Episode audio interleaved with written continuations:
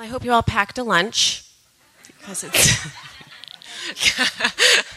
because it's like 11:20 and we all know I'm a little long-winded. No, I'm just joking. I'll, I'll I'll kind of, what I'm going to do is I'm going to abbreviate the beginning part of my message. You know what I realized when I was actually going over my notes this morning? I realized most oftentimes I never get to all of my notes, and that multiple people always say, Can you email me your notes?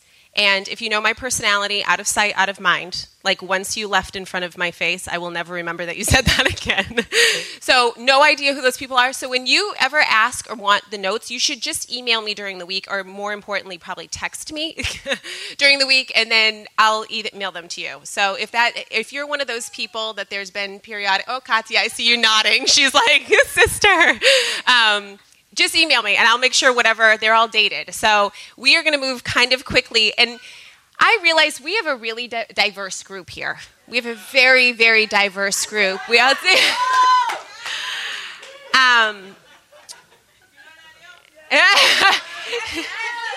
yes, in ethnicity, but also spiritually, we do, as far as our background, our experiences, our how long we've been walking with the Lord, our perspective on Scripture, and you know, revival. I'm, I is a very broad topic. We could spend weeks talking about revival just biblically. Forget historically.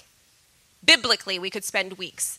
And I think I, there's. I don't want to leave anybody here behind. I don't want to like pick up at a certain spot, thinking and assuming that we are all have um, some foundational understanding. So I'm going to take like five minutes because I want everybody in this place to understand revival is not a new buzzword. Revival is not something that is trendy. Revival is not something that in certain time periods or certain years people are locking onto. Revival isn't something that in the year 2000 I gathered with 400,000 people on the Washington Mall and we prayed and fasted for revival for America. And it's, you know, 15 years later, so it's not like that period of time has passed and that window has closed. Revival is not for a specific spe- uh, season in time or a specific even people group if you look biblically, and so we're actually just going to start biblically because I want you to understand, I don't want anybody disregarding of a, oh, it's just that fringe J-hop group. They like the word revival. Or that fringe hilltop group. They've locked on to something that they think is something that's on God's heart. I'm going to run through, and like I said, this is going to be fast. And so it's going to, I'm just going to abbreviate what could take probably 40 minutes. Um, but first and foremost, biblically, we actually see from the Old Testament, and I'm going to give you some of the Hebrew and Greek so you can understand what the Bible actually means when it's talking about revival, which is also um, one and the same with awakening. Revival and awakening can kind of be interchanged. But we actually find in the Old Testament, what we can find is there's personal revival and there's national revival that had taken place at different times. And when we use the word revival, when I give you these scripture references, it is literally that the Hebrew words that were being used actually has to do with being spiritually aroused and awakened and alert and coming alive. So that's actually the root meaning of the word. But you could actually find Abraham had a personal revival that took place. His heart was awakened to the Spirit of God. He had an encounter, an extraordinary encounter with the Spirit of God in Genesis 21, uh, Genesis 22. Um, that was a personal revival. Jacob at Bethel in Genesis 28. Jacob at, at Bethel again in Genesis 32. Um, the revival at Sinai in Exodus 32. Do you realize that the revival that took place under Moses' leadership was actually the first national revival to take place? And you could actually, and I hope we have enough time at the end to get to it, because really the end of my message is a whole breakdown of the revival that took place under Moses and at Sinai, and how there's a cycle that you can find in, in God's people, and how literally that cycle is found in every single biblical and historical revival. It, you can't deviate and you can't move from it. It's found. I actually have. Um, this, it's a book called Fire Fall. It goes through extensive, extensive revival history, and, and he actually goes through every single move of God and how you can find the same exact cycle. But I'm going to move on from the revival at Sinai and hope we get back there. Um, Othniel and Judge, Judges 3 7. Ehud at um, Judges 3.12, Deborah and Barak in Judges 4.1, uh, J- Jephthah at Judges 10:6, Samuel in 2 Samuel 7:2, Solomon's dedication. How many of you guys remember the presence of God broke in at the dedication of the temple? That was the in break. You know, we were praying today and singing today about spirit breakout. At the dedication of the temple, the spirit of God broke out. You know what it is? It's that when you move beyond rote and ritual, they were there doing an act and a service before God. They were doing the formality of offering and dedicating something to God. But what happens? His glory broke in. That's revival. It's when you're going about your business and presenting yourself before God and it moves from your action and from what you are doing to initiate to God coming and meeting with his stamp of approval. We find that at Solomon's dedication. Some of you just woke up. Wow. Okay. I saw it. I literally saw it. Some people were struggling to stay awake. All, whoa! wow! no, I did not have too much coffee. I did not have enough, actually. uh, Asa. Second Chronicles 15.1. Elisha at Carmel. You want to talk about revival? Read your Bible. Elisha at Carmel. It is outstanding and remarkable what takes place. I know we're not going to get to it at the end, so I'm just going to give you a small little picture of this here. You have, as far as the worship of the God of Baal, they're worshiping the God of Baal. Elisha, literally, because he feels so outnumbered, he's at a point and a time in his place where he thinks that he is the only true prophet of God. He thinks there's no one else left. He doesn't, could you imagine being in that position of literally thinking that you are the only one following God? Being so outnumbered. It's actually said that during that time, that the king did more wickedly than all those that went before him. Could you imagine living in a time in history where it was said that there was more wickedness taking place, and not just on a peer level, but from a governmental level? More wickedly. It was, the, it was such a dark, dark time. And you actually find that Elisha is a man of prayer. And what happens? He challenges the prophets of Baal. They go up to Mount Carmel. And what happens there? It's an extraordinary story. You need to look at it because we don't have time today to go in detail. It's not my message. But it's amazing. You know what happens? The prophets of Baal are doing all of their ritual, all of their things to kind of invoke their God to come. Elisha gets up there and he invokes, like in four or five words, the true living God to show himself. And what comes? God answers by fire fire comes upon his sacrifice. Do you know that from that point, there was a mass repentance that took place? Come on, say the word repentance. You do not have revival without repentance. You might despise that word. You might hate that word. You might think it's religious. You might think it's old school. You might think you graduated from that. But you have to look at biblically and historically. Revival and repentance are synonymous with one another. Because you know what it is? It's when we become aware of the holiness of God and the sinfulness of man because we have no righteousness. Do you want to know something? It is, it is a fact, and you can study it, and we don't have time right now. But those that are the closest to God are the most aware of their sin. So you might think, I am so close to God. I, I love it when I hear people use language like they talk about their spiritual maturity. And when they do it, I'm sitting there thinking, like, you know what? When you really, really are walking with God, some of the most godly men and women that have signs and wonders and miracles, that have true character, that have the fruit of the Spirit, they feel like the most weak and the most barren and the most desperate because they have a vision of Jesus. Because you know what? When you see him, we're no longer impressed with ourselves. No, really. When you see him, nothing else is really that impressive.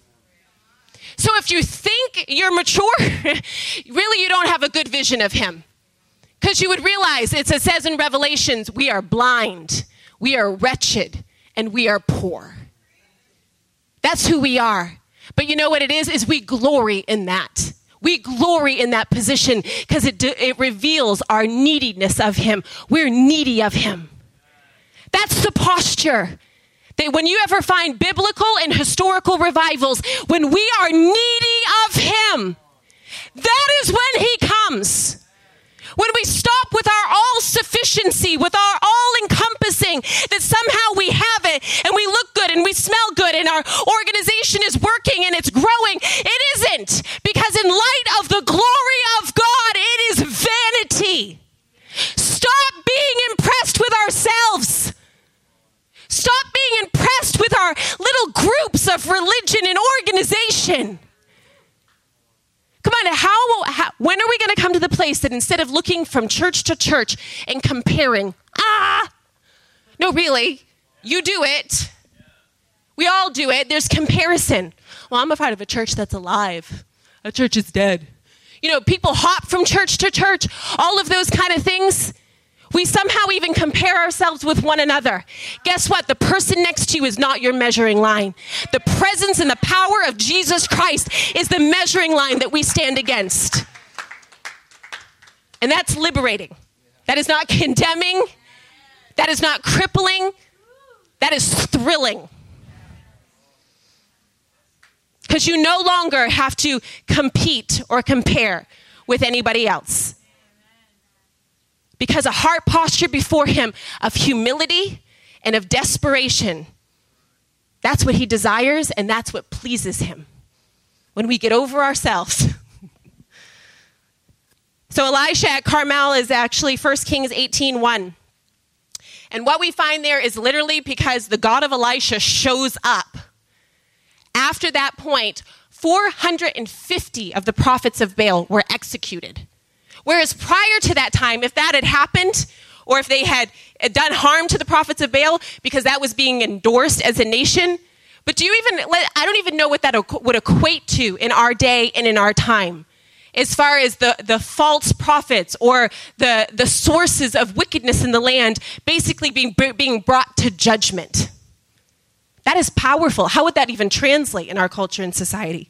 Jonah, Jonah uh, 1 1 actually through four, we find the revival that took place that Jonah saw. Isaiah 6 was um, a personal revival. How many of you guys know Isaiah encountered the presence of a holy God? And what did he say in the presence of a holy God? Woe to me, for I am undone. This is Isaiah. He's not who you consider a heathen or a drunkard. He's a prophet. And before the presence of God, he's saying, Woe to me, because I've seen a vision of his holiness. And guess what happens when he sees him? It brings him to a place of abandon. Send me, I'll go. You lose all self preservation. You lose all the clinging to this life and our status and what we want and our comfort and what do I get out of it? Come on, because that's where most of us are living. How does it benefit me? I'll serve. How does that benefit me? What is the end game? What is the end result? How does it profit me? No, when you've encountered him, it's no longer about you, it's about him. You've seen such a higher vision, you're ready to lose your life in something much greater. This is a vision of revival. We're in Old Testament. We're not even through the Old Testament yet. Josiah, Second Kings. How many of you guys know about the eight year old that turns a nation upside down? Come on. Because you know what it is? It's not about intellect. It's not about power. It's not about ability. It's about a heart response before God.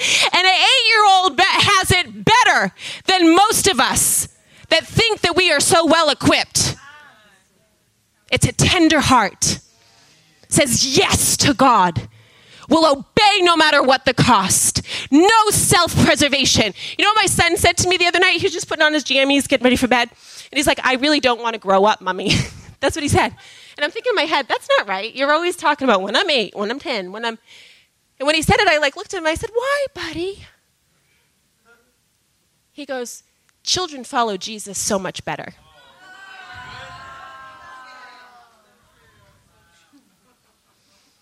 And I just looked at him. I said, But it never has to change.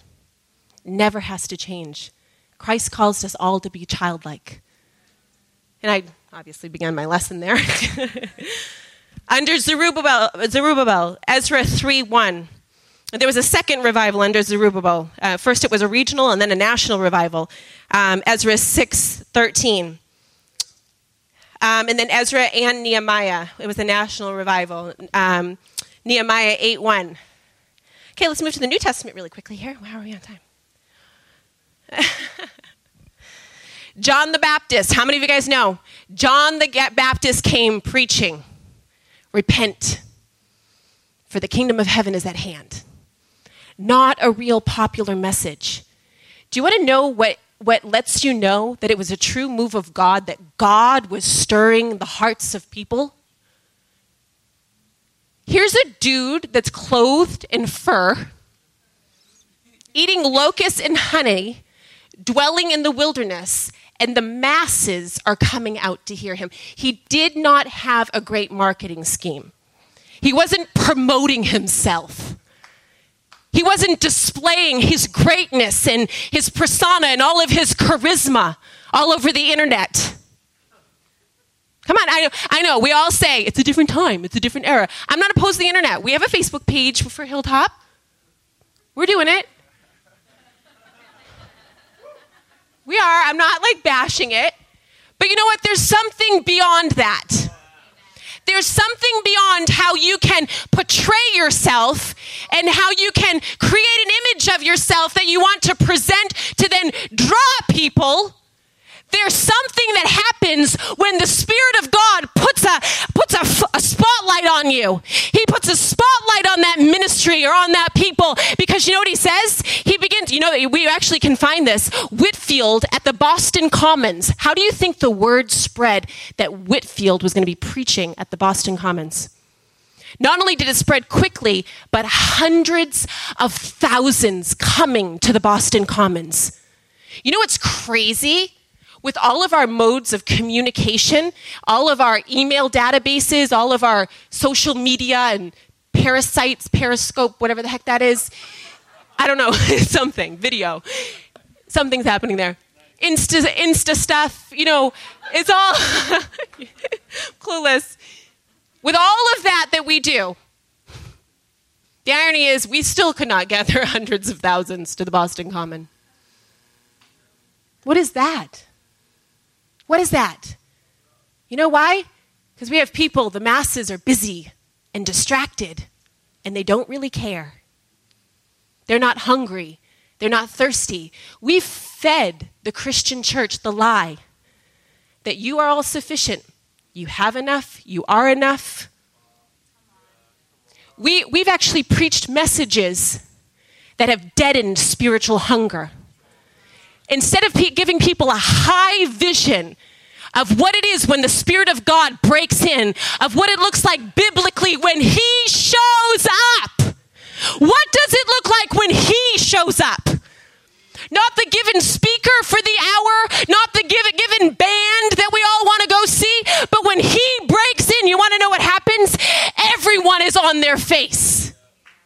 Because you know what? No flesh glories in His presence. We don't all walk away going, oh, she was a good speaker. She had a lot of fire. We walk away actually. No, I'm sorry, I'm, I'm doing it to myself. I mean, it's kind of like. But we walk away with a heart that has been marked, a life that has been changed, and you know what? An appetite for the glory of God. Come on, who has an appetite for the glory of God? Because you know what happens then? Nothing else will satisfy you. You can kind of busy yourself in little things and get distracted for a little while. But you know what ends up happening? Is that gnawing, aching, frustrating hunger inside of you goes, This isn't it. This isn't it. I was made for something way more. There's way more of the presence of God available. You know, me, my husband and I kind of have this little joke between us because if you haven't figured out, both of him, him and I both have really intense personalities.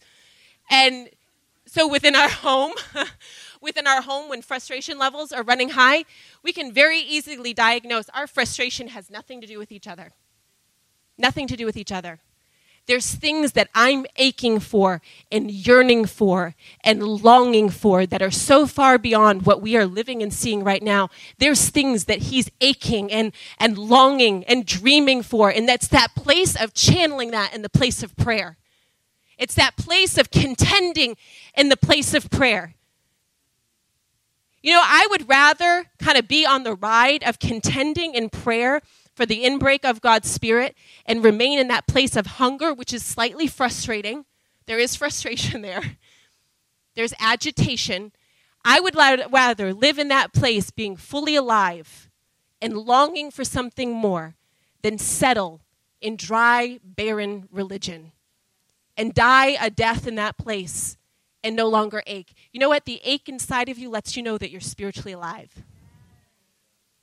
it's nothing to despise. I've come to the place in my life that when I have that ache and that yearning, instead of kind of thinking, how do I get out of this? What do I do to relieve it? I've come to the place of saying, this is the gift of hunger, and it's the testimony and the witness of the Spirit of God in my life. I rejoice. I, I rejoice in your activity in my life. Increase it, Jesus.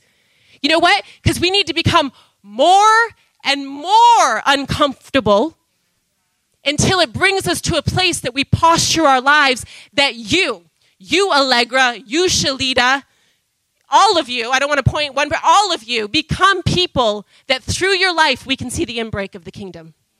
Because you want to know something? If you even look at biblical history and revival history, it was not a given or a chosen or selected person, it was the person that responded. It was the person that responded. Because you know what? All of us feel the Spirit of God stirring. All of us feel, and you have a choice on what you do with it. You have a choice whether you deny it, whether you reject it, or whether you avail yourself to it. Whether you respond to it and it increases in your life. Let me just quickly run through, you know what? We actually don't have time. Because if I go through all the New Testament ones, oh, next, next Sunday? We have worship night next Sunday. Okay, let's moving on now. okay, I'm going to really quickly, because I'm not even on page one yet. Um, I'm going to really quickly. I told you, I hope you packed a lunch. Um, I'm going to really quickly just go through the Hebrew words so that where we went through in the Old Testament, that these places that are um, signs of awakening and signs of revival, in the Old Testament, one of the Hebrew words literally means to change or replace, to move from one place to another. The Hebrew word actually has this essence to it. It's as a military term that depicts a person that is surrounded by hostile forces. The imagery is a person that is surrounded and that his situation has been altered by the resources of God. That's an, that's an image of what revival is somebody that is surrounded by hostile forces but the entire situation changes because God breaks in. He alters your situation even when you can't alter it yourself. How many of you guys feel like you're surrounded by hostile forces? For some of you, that might be external things. For some of you, that might actually be internal things that you feel like are warring against your soul. Guess what? You're in need of revival. And revival is your answer because it's when God delivers you.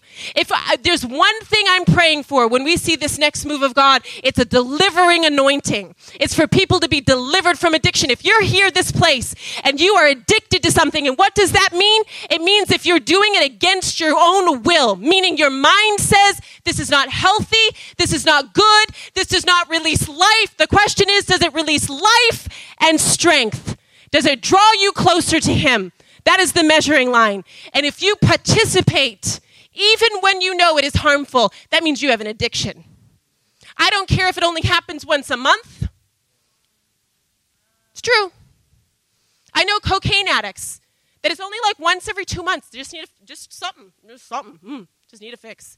I mean, they're not living on the streets, they're functioning, they have jobs. That is an addiction. I don't care if you can go spans of time and it's not taking place. It is something that has a hold on your soul that Jesus says, I want to set you free. I want you a slave to nothing nothing to rule over you, for you to be in subjection to anything but the Spirit of God. So, this is a military term. The second one literally means life or alive, to come alive and enjoy rich and full life, to remain healthy. God wants you spiritually healthy. He wants your spirit man healthy. Revival is living in obedience to God. It can also mean a cure from disease. From this standpoint, revival is the cure to your spiritual disease. The last one literally means to become new, to renew, to rejuvenate, and restore. Without awakening, people are surrounded by hostile forces. In awakening, they are delivered. Without awakening, they live in spiritual inertia. In awakening, they live in spiritual power. Without awakening, they are spiritually sick. In awakening, they are spiritually cured. Without awakening, they live in disobedience to God. In awakening, they live in obedience to God. Awakening is the spiritual change that alters your Christian living. The New Testament word for, words for revival Number one is the renewing of your mind. You guys all understand this out of Romans 12, 2. Do not be conformed to this world, but be transformed by the renewing of your mind. It literally means, it means you think completely differently. Ha! How many of you continually almost want your mind to come into agreement with how this world system, you should look at this world system and think, that is insane. Because you know what? When it's according to the kingdom of God, read Matthew 5. His kingdom is contrary to the kingdoms of this world. It does not make sense to our carnal mind. And we need to be renewed. When we are revived, our mind comes into agreement with his thoughts and thinking, which basically means your thoughts and thinkings will be opposed and contrary to the systems of this world. He reinforced, oh, this is actually good. Um, sorry. God, sorry. When the mind has become unfocused, digressed from God's intended direction, and cluttered with earthly desires. Revival is God's process by which He refocuses the mind upon kingdom priorities. How many of you guys need your mind refocused upon kingdom priorities? How many of you guys are a little cluttered, a little distracted? Your mind's always kind of full of really, really meaningless information. Just low, just constantly in lowly places. And when your mind gets set free, you, you think clearly, you're refocused, you can hear clearly. To awaken, to, to rise, to awaken from sleep, to wake up and stand to our responsibilities in Christ. Get up, arouse from sleep, to change your location. A believer that has gone to sleep on God and God wakes up that believer. That's the second understanding of awaken. The last one is resurrection, to raise up, to get up, to rise. When applied to salvation, it means resurrection from spiritual death, raised from spiritual sleep to spiritual awakenness. This is what God desires for us. Not in certain times and in ter- certain seasons. And as you can see all throughout the Old and the New Testament, it happened periodically. Not only periodically, I'm actually going to give you guys some of the modern history, just even in the US, of the four revivals. And sometimes it would only be like a 15 year span. Do you know between the first and the second great awakening, there's only like a 15 year span where things went into a lull and then it was stirred back up again. There's six types of revival that we'll look at. Number one is personal revival, which is real and which is needed. We kind of have to start there. Number two is institutional revival. Number three, which can take place at, it can be something that's almost localized to, you know, when Liberty University experienced a revival, there's, there's universities, high schools, you know, place, even prisons. How many of you guys know about the prison? Where is that? In, is that in Arizona? Where's that prison? That extraordinary, where is it? Huh? Wherever it is. But there's a prison where like they're getting not only getting saved, but these people are having true awakening and revival. They're becoming ministers of the gospel in the prison. I mean, that's a sovereign move of God. So there's institutional revivals that take place. You can find this biblically and historically. There's regional revivals, there's specialized revivals. A specialized revival is what would be considered the Jesus movement. It was largely youth. It was a youth revival that took place. It was the youth being awakened and revived. It wasn't something on a national scale. It wasn't even something on a statewide scale. It was youth that were being revived and awakened at that time. And then lastly, there's global revival, which we actually saw this in 1901 through 1910. It was like about a, a nine-year span. Um, and we'll look a little bit more closely at the global revival later. So, what does revival look like? Edwin Orr says that when the presence of God is experienced in powerful manifestations of His Holy Spirit. When the presence of God, my definition of revival, it's when we love the presence of God more than our sin. See, a lot of the doctrines that have been formed in our generation are to somehow buffer us and insulate us, that it's okay to live in sin. Why would we ever adopt a doctrine that keeps us bound in something that hinders life and hinders strength and is crippling. I mean, you, you really have to look at, in our generation, some of the theology that has been adopted and received and look at the effects of it upon our life and upon a generation as a whole. So, we looked at Moses, Elisha, New Testament. I'm going to skip ahead because I didn't go through all through them. In the book of Acts, we saw that 3,000 were added to the church in one day. The first greatest awakening, this is actually what was said, that one out of seven people in New England was converted. One out of seven people. And we're talking like new converts. The, under the awakening, that's what was taking place, is new converts taking place. Under the Welsh revival, 100,000 converts c- came in. And what we're going to look at specifically right now is that God does not move apart from man. In every move of God, there are individuals or groups that are instrumental in releasing God's purposes. I know oftentimes it's very popular for us to think that God is just sh- sovereign, is going to like show up in a cloud wherever he wants. He just like hovers and he moves, and then that's where he just moves into those places. You look at biblically, Every single revival that took place, there was a man or a woman that was instrumental in being used to release the purposes of God. You look at historically, you think about it, First Great Awakening, who do you think about? Who do you think about? You think about Jonathan Edwards. How many of you guys know Jonathan Edwards preached a sermon would not be popular nowadays?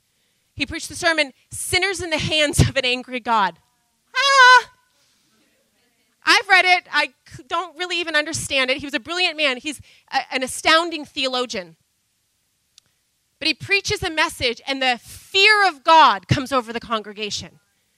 do you know what happened from that point? Is all throughout New England it spread. It was massive conviction and repentance from sin that took place.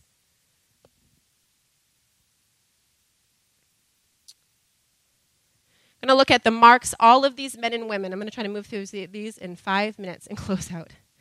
All of these men, men and women had certain marks that were the same or in common, and it's consistent. You cannot find one of them that did not possess this. Number one, they had, I want you to say the word, they had a burden. A burden. It was specifically for revival, but it was a burden. See, none of us want a burden, do we? We're all trying to like get free and get loose and be set free, find our moment of leisure our downtime, our place where we don't have to be concerned about anything. Carefree. Retire at 30. You know, I actually said to Daryl, I was like, I feel like our generation, like the goal is to be on a constant vacation. Like, I need a vacation and I need another vacation. And I just came off that. I need a vacation from that vacation because that just didn't work out the way I thought it would. You know, vacation, vacation, vacation. We're like forever looking for that, that ease of our soul. And you know the extraordinary thing is these men and women of God that had a burden for revival, it did not wear them out, did not burn them out. You know why? Because they were in partnership and friendship with God. There was a place of life that they were experiencing because of partnering with the Spirit of God. I'm going to read this, this to you very quickly. True spiritual pioneers are the embodiment of urgency and zeal. They recognize their eternal responsibility for their own generation. The apostle of, of faith, George Mueller, once said, My business is that with all my might to serve my own generation. In doing so, I shall best serve the next generation, should the Lord tarry. I have but one life to live on earth, and this one life is but a brief life for sowing in comparison with return, the eternity of reaping. General Booth conveyed the same thought with the following lines Your days at the most cannot be very long, so use them to the best of your ability for the glory of God and the benefit of your generation.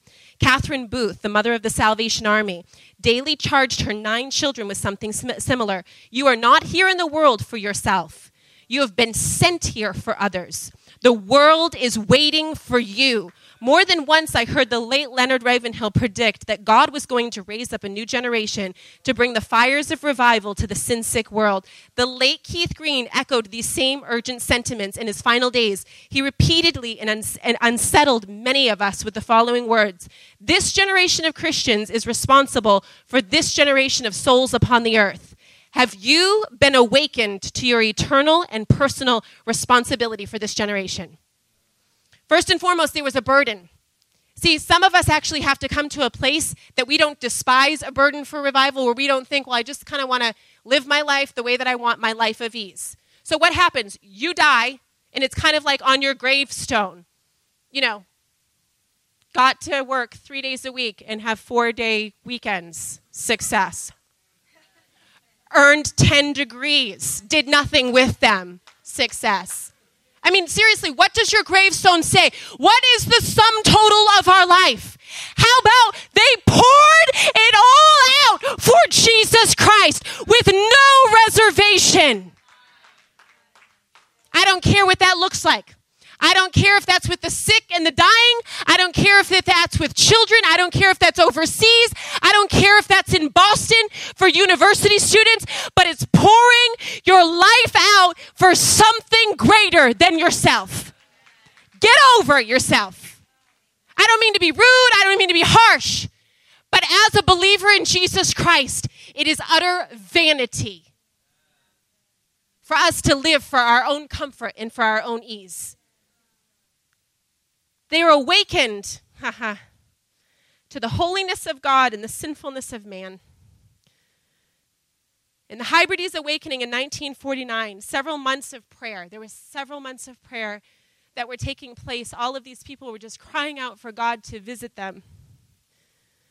And during a time of prayer, a young deacon rose in the meeting and he just read out loud Psalm 24 Who may ascend the hill of the Lord? And who may stand in his holy place but he that has clean hands and a pure heart? After he read the scripture, he paused and he closed his Bible, and these were his exact words. He said, It seems to me so much humbug to be waiting and to be praying when we ourselves are not rightly related to God. Once he said it, before he even said his last word, he began to weep. And this is all that he said before God. He said, Oh God, are my hands clean? And is my heart pure? Instead of letting it be external or about the need of the world, he basically became to the place where he himself, before a congregation of people, he asked God, Are my hands clean? Is my heart pure? And before he ever said his last words, he fell to the ground. And it wasn't like him voluntarily doing that, he went into a trance. He was taken into a trance. And you know what happened from that point? The Hebrides revival broke out. From one man basically saying, I'm not content to just read the passage of Scripture. I'm not content to just put the theory or the philosophy out there. I want it in living reality. What the word he used, all the humbug. Why all the humbug? We're waiting and praying. I mean, what if every single one of us began to take the posture daily God, are my hands clean before you? Is my heart pure before you? There's no condemnation in that. It's because He wants to make us clean. He doesn't want us living in shame and in condemnation and religious works. We also find, uh, in the, we actually see this in the Hebrides revival as far as prayer preceding. E.M. Bounds said, What the church needs today is not more machinery or better or new organizations or more novel methods, but men whom the Holy Ghost can use. Men of prayer, men mighty in prayer. The Holy Ghost does not th- flow through methods, but he flows through men. He does not anoint plans, but he anoints men. David Brainerd, this is actually for those of you that don't know, that he was an intercessor here for the Native Americans in New England. This is actually what he said. He says, I poured out my soul before God that God should be known as God to the ends of the earth. This man, David, Bra- David Brainerd, he was actually known for just being out in the snow in the middle of the wilderness, and you could hear his weeping and his lamenting and his mourning for a visitation. And the Native Americans did experience a mighty move of God because of David Brainerd's life but his pouring out of soul. That, that's a graphic and intense thing to say. The pouring out of my soul was so that God would be known as God to the ends of the earth. How about we make that our life vision? The pouring out of our souls that God would be known as God. He spent endless hours at times on his knees in the snow in prayer. Evan Roberts, this is what Evan Roberts wrote For 10 or 11 years, I have prayed for revival. I would sit up all night long reading and talking and meditating about revivals. Day and night without ceasing, Evan Roberts prayed, he wept, and he, he sighed for a great spiritual awakening. He began to earnestly pray for revival at the age of 15. He remained steadfast in prayer for 11 long years, thus leading to an encounter with God. As a young man, he spent hours praying in his room until once his landlady came, afraid of him, and asked him to leave. You know, Evan. Evan Roberts, for those of you that don't know, this is he's as far as the Wales revival that took place. And they basically they had a small meeting, wasn't a big meeting, But the prayer that they that they grabbed a hold on, that they felt like the Holy Spirit was highlighting that day, was God bend me. God bend me. That's, I mean, it's such a simple prayer. I mean, it's interesting because when you read about any of these men or women, you can kind of think, okay, like, okay, let's get in the prayer room. Let's all just pray, God bend me. like, you know, it's kind of like, well, what are you going to do? What's the catchphrase? You know what it is? It's hearing what he's saying, it's sensing his spirit and responding. Instead of doing it our own way or creating our own, you know, mechanism or our own, uh, you know, posture for how we want to do it, it's understanding and hearing what he's doing and responding in participation with that. I had the opportunity um, several years ago to go to Herrnhut, Germany, where the 24 hours of prayer was sustained for 100 years.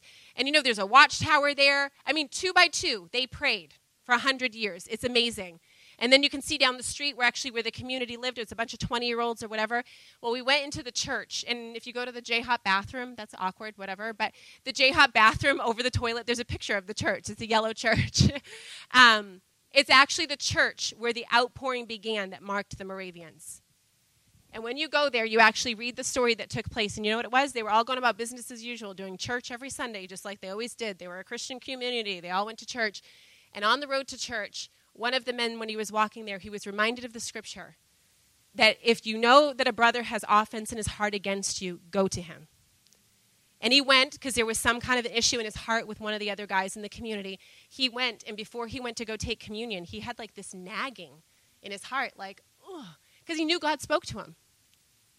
He knew God spoke to his heart and was convicting his heart. And you know what he did? Instead of going to take communion, he went to that other brother. And he basically acknowledged, he said, I know that there's an issue between us. They repented, they made it right. That was the beginning of mass repentance that broke out there in Herrnhut, Germany. Do you know that not only was that prayer meeting sustained for 100 years, but missionaries, we are the fruit. The awakening that took place in New England was the fruit of the Moravians. It's astounding. You know what it is? It was one man being prompted by the Spirit of God and responding. How many of us, when we feel the conviction of the Holy Spirit, that detail in our life? I mean, I know I read that story years ago and remember sitting in service like, who could I possibly repent to? Like, you know, like really like searching my heart. Like, is there anybody I'm annoyed with? Like, you know, like somebody I just gotta go make, you know, you're trying to like work it up. Like, I'll do it, I'll do it.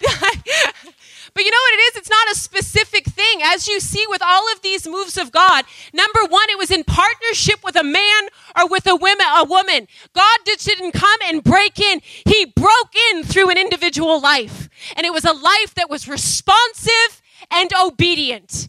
And you know what you can find with all of these lives? They came to the place where they weren't living for self preservation. It wasn't like how I look, what's my image, what's everybody going to think of me, you know, all of those things that we're trying to preserve. It was, I am desperate to obey God and to be pleasing His sight. I want right standing with God no matter what. What if we lived our lives of wanting right standing with God no matter what? We would become people possessed by the Spirit of God when that's all that we care about. I have to close out now. I'm way over time. so, we were going to talk about the fire of God. We were actually going to go through four more points of the characteristics of men and women. But we're going to close out there. And I want to do two things. I want to pray number 1 for anybody that's here that you just you recognize and you identify I'm in need of awakening. I'm in need of spiritual awakening. There is I'm in need of awakening. There's no shame in that game. It's the acknowledgement of it. But I also, I'm, I'm praying something very specific for our community today. I didn't get to go into all of the points, but I'm praying something very specific for our community. I'm praying that there's people that are captured with a vision. A vision not just for revival, get, get revival for yourself, cultivate the fire of God inwardly, but a vision of revival on a not just a city scale, but a global scale once again. And do you know what that means? I, we, didn't, we didn't go into all of it, but Moses was literally in the wilderness for 40 years.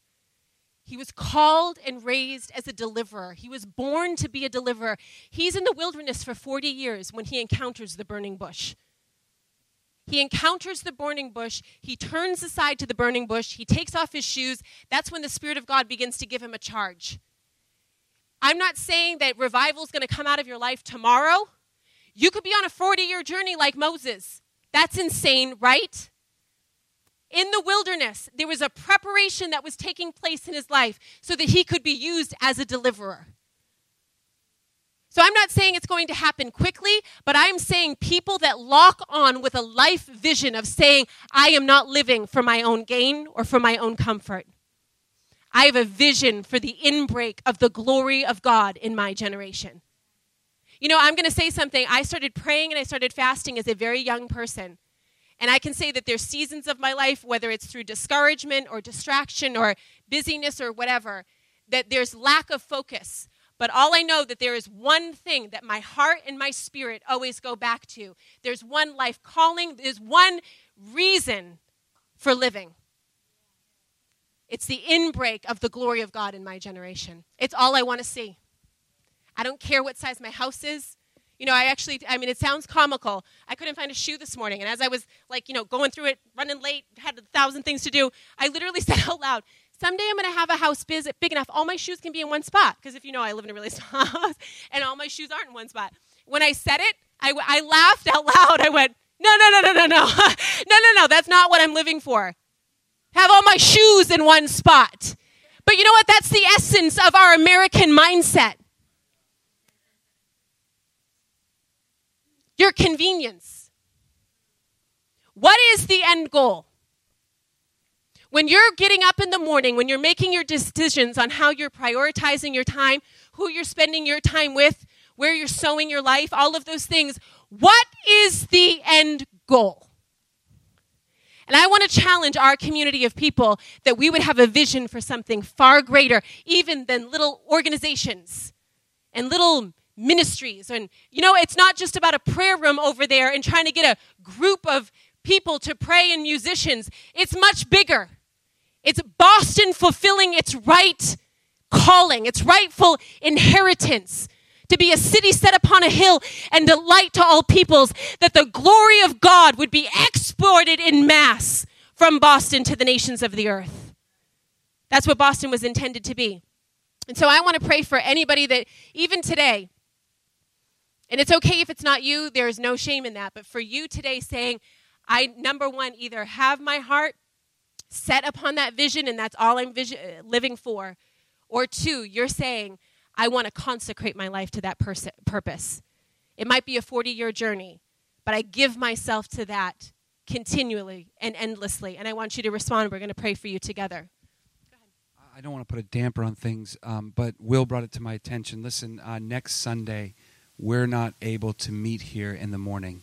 Uh, like we, we, didn't announce that. And so, uh, listen, eh, I know that everybody will respond to this altar call, although I think you're insane if you don't. Uh, I'm just joking. You're just a little crazy.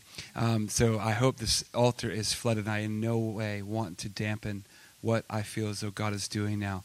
But I would really, really uh, be bummed if you came here next Sunday and we weren't here. Uh, so we're, uh, because of hotel policy, and uh, us not being able to use this room, we are having another worship night, 6:30 um, here. Uh, we're going to continue with the service, but we have to be flexible. Unfortunately, we didn't have a lot of time of prep on this one because our contract ends with the hotel in September. So they pulled a fast one and said, "Hey, you you end in September, so um, you can't use it October 4th unless you want to use it at night." So at night we're meeting here 6:30. Don't come at 10 a.m. We're meeting here for a night of worship, and maybe Bethany can continue this conversation. Um, but we're just going to go ahead and close out with a word of prayer. So if that's you, let's respond to the Lord and just kind of make an altar before Him together. God, we come before you this morning, God, as we have been discussing revival for these past four weeks. And God, we say as a community of people, God, we know